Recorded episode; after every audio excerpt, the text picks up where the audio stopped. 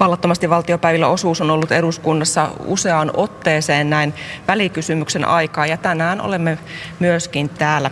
yhdeksänkymmentäkuusi kansanedustajaa on allekirjoittanut tasa-arvoiseen koulutuksen tulevaisuutta käsittelevän välikysymyksen, ja asiaa puidaan parhaillaan suuressa salissa.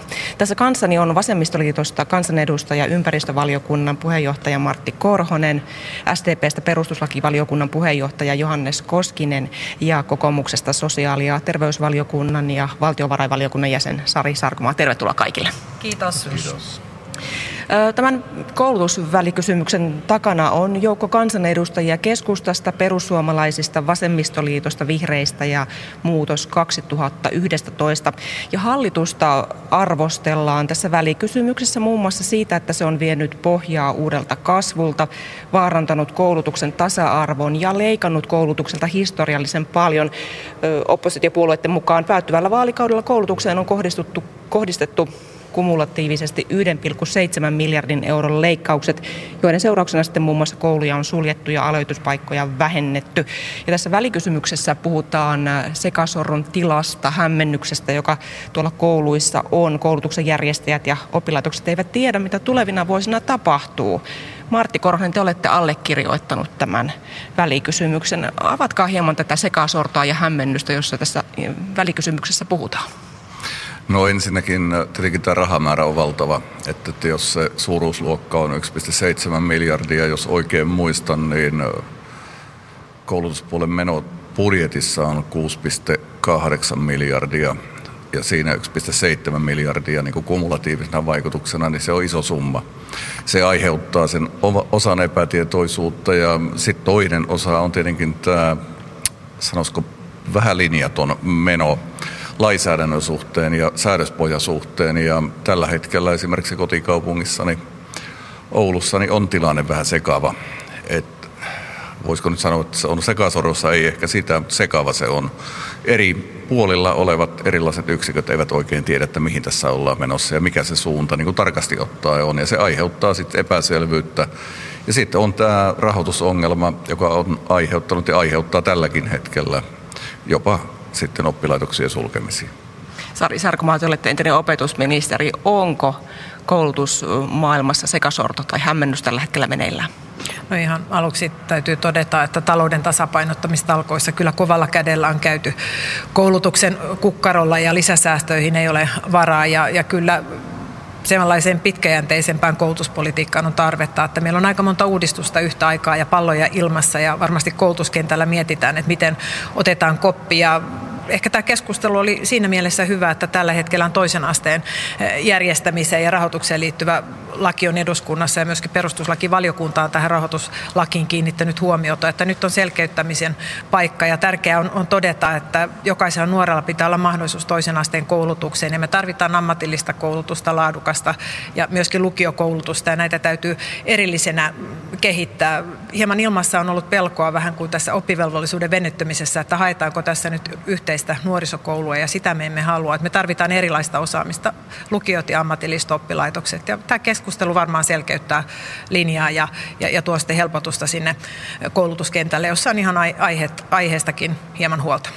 Johannes Koskinen, mikä on teidän näkemyksenne? Kuinka paljon tämä keskustelu selkeyttää sitä kentän tilannetta?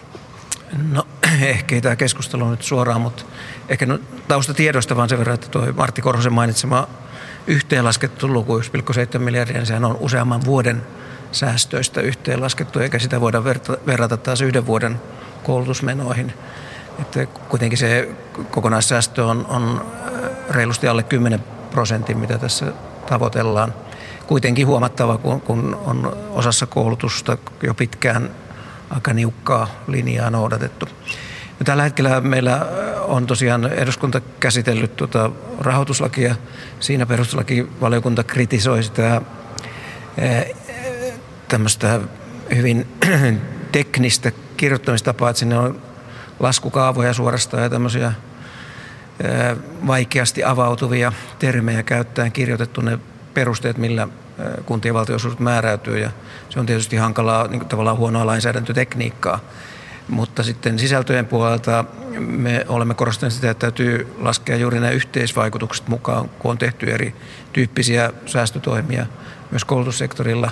Ja nyt vielä on tulossa sitten tämä järjestämislaki, että, että miten hallinnollisesti vielä sitten puututtaisiin, minkälaisilla organisaatioilla niin lukiokoulutusta kuin ammatillista koulutusta järjestetään, niin ne kaikki vaikutukset pitää yhdessä arvioida, että niiden jälkeen myös kansalaisten ja nuorten oikeus opetukseen, ammatilliseen koulutukseen toteutuu. Eli niukkuutta jaetaan tälläkin sektorilla. Tässä välikysymyksessä nousee hyvin paljon tämmöinen tasa-arvo esille ja, ja siinä vaaditaan estämään tasa-arvon mureneminen koulutuksessa, sillä todetaan, että koko maassa on oltava mahdollisimman tasa-arvoiset edellytykset koulunkäyntiin ja opiskeluun eri asteilla ja koulujen eriytymiseen vaaditaan puututtavan ja mitä nuorempi lapsi on kysymyksessä, niin sitä lähempänä koulun on oltava. Nyt yhteinen kierros kaikilta. Mitä tasa-arvo teidän mielestänne on koulutusasteilla vähimmillään? Mitä sen pitäisi olla? Niin, ei, ei kai varmaan voi niin kuin määritellä suoraan, että mitä sen pitäisi olla niin kuin ihan yksityiskohtaisesti, mutta tämä huoli, jota siinä ilmaistaan, niin liittyy tietenkin maantieteellisen huoleen, että mikä se maantieteellinen matka on, mutta myös siihen opetuksen tason huoleen, koululaitoksien saavutettavuuteen, että sehän on hyvin monipuolinen kysymys ja kyllähän tämän kanssa on kamppailtu koko ajan, että esimerkiksi Kainuun aluehallintokokeilun yksi, yksi mahdollisuus oli myös tämä, että se antoi niitä mahdollisuuksia alueelle, mutta se vei samalla sitä etä, etämässä niitä oppilaitoksia. Et ei siinä ole, ja sitten mitä nuorempiin ikäluokkiin taas tullaan, niin sitten taas puhutaan tästä maantieteellisen matkan niin kuin pituudesta hyvin, hyvin olennaisena asiana. Mutta teidän mielestäni ei voi sanoa, mitä tasa-arvo on oltava minimissään, kun kuitenkin joka paikasta yritetään säästää. No voihan sen sanoa, mutta sitten se pitää kyllä oppilas, oppilaitoskohtaisesti alkaa määrittelemään niin kuin aloittain toisen asteen koulutukseen ja sitten ala-asteelle ja niin edespäin. Että tavallaan se vähän vaihtelee, että ei siihen ole niin kuin jotakin kriteeriä, että esimerkiksi nyt jos vertailun lähtökohtana on ammattikorkeakoulu tai yliopisto kontra sitten taas ihan sieltä peruskoulu ala-asteelta, niin eihän niitä voi niin kuin yhteen lauseeseen määritellä. Sari Sarkomaa.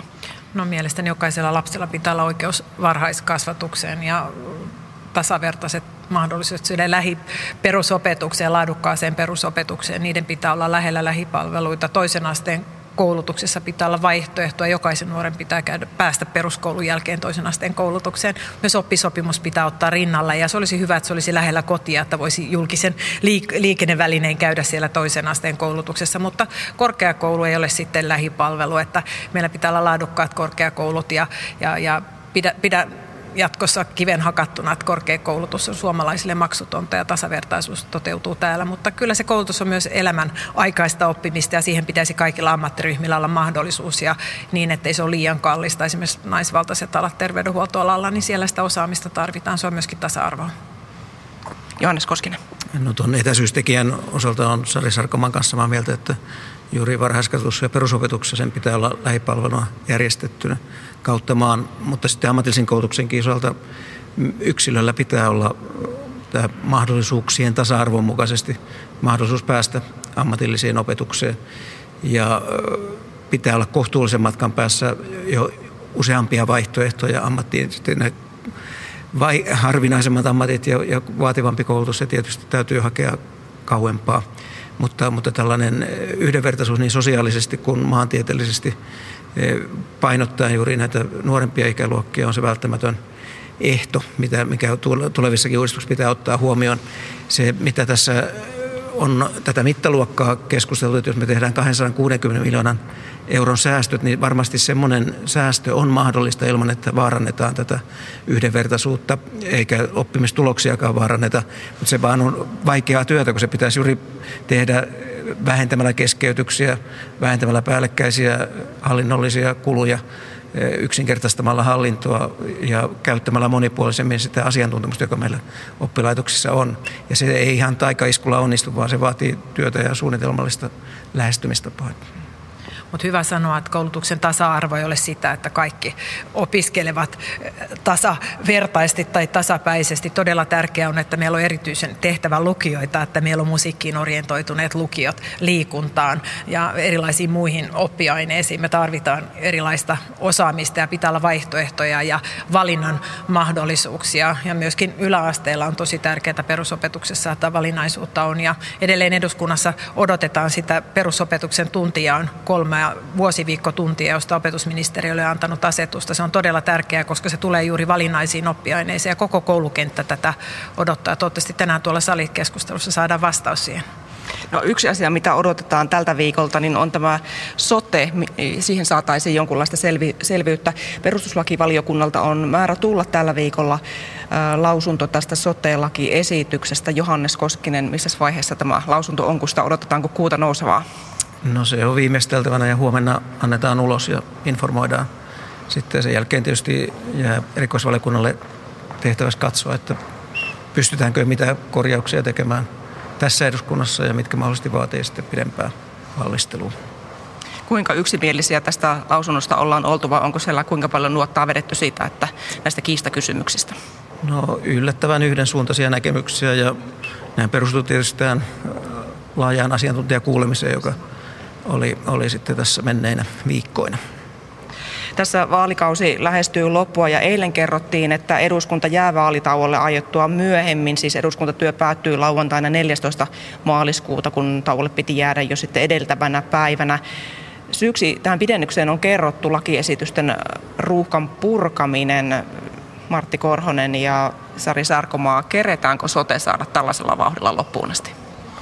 No, valiokunnat tai valiokuntien puheenjohtajat nyt lähinnä, mitä keskusteluja on käyty, niin sanovat, että ehditään.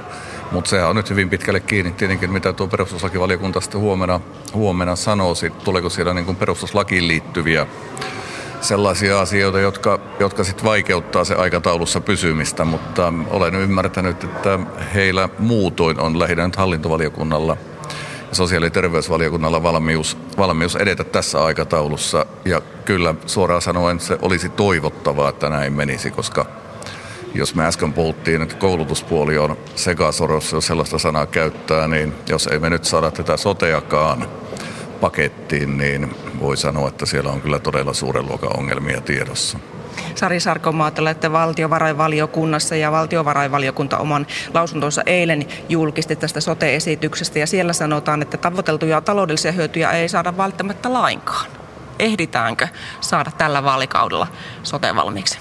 Niin, tämän käsittelyssä olevan mallin taloudelliset vaikutukset on vaikeasti arvioitavissa ja hyvin paljon niiden toteutuminen vaikuttaa sitten siitä, millä tavalla sitä toimeenpantaisiin, mutta se, että saadaanko tämä sote-päätös tällä vaalikaudella, niin se on aivan kiinni perustuslakivaliokunnan lausunnosta, jossa siellä tulee niin suuria muutoksia, jotka edellyttävät sitten uuden mallin luomista ja uudelleen perustuslakivaliokunnan lausuntoa ja mahdollisesti kuntien kuulemista, niin ihan selvä on, että se ei ole sitten kansanedustajien kädessä, vaan sitten sitä työtä täytyy jatkaa, mutta selkeä viesti on, että leveämmät hartiat sinne tarvitaan ja tämä täytyy ratkaista tämä asia. Työtä pitää jatkaa parlamentaarisesti ja ratkaisuhakuisuus on tärkeintä, että sosiaali- ja terveydenhuoltokenttää ei voi pitää kovin pitkään enää epätietoisuudessa. Että kyllä tähän kokoomus on vahvasti sitoutunut ja tehdään työtä, mutta odotetaan perustuslakivaliokunnan lausuntoa ja sitten katsotaan, että miten jatketaan, mutta kansanedustajista se ei jää kiinni. Jos on sitten perustuslaista, niin lakia on noudatettava ja sen mukaan mentävä. Eli käytännössä sitten tulisi hienoinen viive, jos näin, mutta en lähde arvioimaan, kun lausuntoa ei näin ja tässä on valiokunnan puheenjohtaja, joka on tässä sitten viisaampi huomenna ja tiedottaa tiedotustilaisuudessa. Eli huomenna siitä kuullaan enemmän. Minä tulkitsen näin, että teihin, Johannes Koskinen, aika paljon tällaista katsottanut tällä hetkellä kohdistuu. Te esitette aikaisemmin tammikuussa yhtenä hätäratkaisuna sote-uudistuksen palastelua. Eli jos sitä ei keretä saada tällä vaalikaudella, niin osa edes voitaisiin hyväksyä. Mitkä voisivat olla tällaisia palastelun kohteita mahdollisesti? No, kysymys on ehkä enemmänkin siitä, että mihin tässä edellä edellisessä puheenvuorossa viitattiin, että tärkeää olisi, että tämä prosessi jatkuu eikä, eikä tule tämmöistä repsahdusta, että kaikki palikat le- levitellään ympäri lattiaa. Ja esimerkiksi se osa, että kunnat, sairaanhoitopiirit, sosiaalipalvelutuottajat ja maakunnat yhdessä nyt miettivät niitä tuotanto- yhtymiä ja niiden organisointia, niin sehän voi, voi varmasti jatkua ihan täydellä höyryllä. Että kun nämä muutokset, joita, joita tehdään niin, tai mahdollisesti tulee tehtäviksi, niin kyllä saadaan varmaan sellaisella aikataululla tehtyä, että, että tässä niin kuin kokonaisaikataulussa pysytään, että kaksituhattakuusitoista kaksituhattaseitsemäntoista mennessä saataisiin nämä isot organisaatiomuutokset toteutettua. Tärkeää on myös kaikissa näissä vaiheissa kuulla henkilöstöä. Tämä on erityisesti sosiaali- ja terveyspalvelut, kansalaisten tärkeimmät peruspalvelut sellaisia, että, että niissä täytyy sen henkilöstön olla mukana myöskin, kun suunnitellaan uusia palvelurakenteita ja malleja. Ja, ja tämä käytännön työ, sen on tärkeää, että se jatkuu kautta maan. Ja huomenna siitä sitten kuullaan lisää, että mihinkä lopputulemaan te olette perustuslakivaliokunnassa päätyneet. Otetaan vielä Ylen uutinen tältä päivältä myös, mikä on ollut paljon esillä tässä viime päivinä. Nimittäin Venäjältä tuleva informaation vaikuttaminen on lisääntynyt merkittävästi Krimin niemimaan valtaamisen jälkeen. Valtioneuvoston kanslian mukaan tarkoituksena on siis saada aikaan tämmöistä hajannusta Euroopassa ja Suomessa ja tietysti luoda epäluottamusta päättäjien ja kansalaisten välille. Oletteko te, hyvät kansanedustajat, itse joutuneet tällaisen trollauskampanjan tai trollausviestien kohteeksi? Johannes Koskinen. No ei ole tästä asiasta ollut yksittäisiä tällaisia vähän sen sävyisiä sähköposteja on tullut, mutta ei mitään massiivista. Te olette säästynyt. Entä Sari Sarkomaa? En ole joutunut tällaisten viestien kohteeksi. Martti Korhonen. En minäkään ole joutunut sellaisten viestien kohteeksi, onneksi. Niin mitä ajattelette tällaisesta vaikuttamisesta, että yritetään vaikuttaa siihen, että miten kansanedustajat ovat ja toimivat? Tietysti te ette itse ole siihen joutuneet, mutta mitä vaikutusyrityksistä ajattelette? Johannes Koskinen. No kyllähän on laajan keskustelun kohteena ollut, että tämmöisiä informaatiosodankäynnin uusia muotoja käytetään. Musta se alin kynnyshän on varmaan tuolla sosiaalisen median puolella ja, ja, ja tavallaan netin, netin kautta. Ja siellähän on äärimmäisen vaikea erottaa oikeata faktaa tämmöisestä disinformaatiosta ja, ja, ja siinä varmaan tarvitaan tämmöistä val, valppautta ihan yksittäiseltä kansalaiselta, mutta tietysti ennen kaikkea hallinnolta ja, ja luottamushenkilöiltä, että ei, ei sorruta sitten levittämään esimerkiksi vääriä tietoja. Sari Sarkomaa. No varmasti medialukutaito on itse kullakin tärkeä ja tietenkin myöskin kansanedustajille, että aina kun lukee asioita, niin, niin kiinnittää huomiota, mistä minkäkin informaation on saanut. Ihan selvää on, että on, on tätä päivää, mutta omalta osaltani täytyy sanoa, että sähköposti on täyttynyt sote-viesteistä ja niihin kyllä pyrin vastaan ihan jokaiseen yötä myöten. Sote työllistää teitä, entä Martti Korhonen, mitä te ajattelette tästä tällaista trollikampanjasta, jota on käyty? Niin kuin sanottu, niin tämmöistä trollausta ei minulle eikä nyt kollegoillekaan ole tullut, mutta kyllähän tämä sähköinen media on tuonut uusia piirteitä, että kun meilläkin on ollut täällä muutamia lakeja käsittelyssä, niin postien määrä on melko merkittävä, puhutaan sadoista per lainsäädäntö ja se on tätä päivää, mutta että sitten kun puhutaan tämmöistä disinformaatiosta, jota yritetään niin kuin jostakin muusta lähtökohdasta kuin oman asian lähtökohdasta vaikuttaa, niin se on tietenkin ikävää. Mutta niin kuin sanottu, niin en ole törmännyt, että ei ole kokemuksia siitä henkilökohtaisesti. Kiitoksia keskustelusta. Hyvät kansanedustajat, täällä olivat siis mukana Vasemmistoliitosta Martti Korhonen, S D P:stä Johannes Koskinen ja kokoomuksesta Sari Sarkomaa. Ja päästän teidät seuraamaan tuota välikysymyskeskustelua. Kiitoksia. Kiitos, Kiitos, Kiitos paljon. Päivän jatkoja.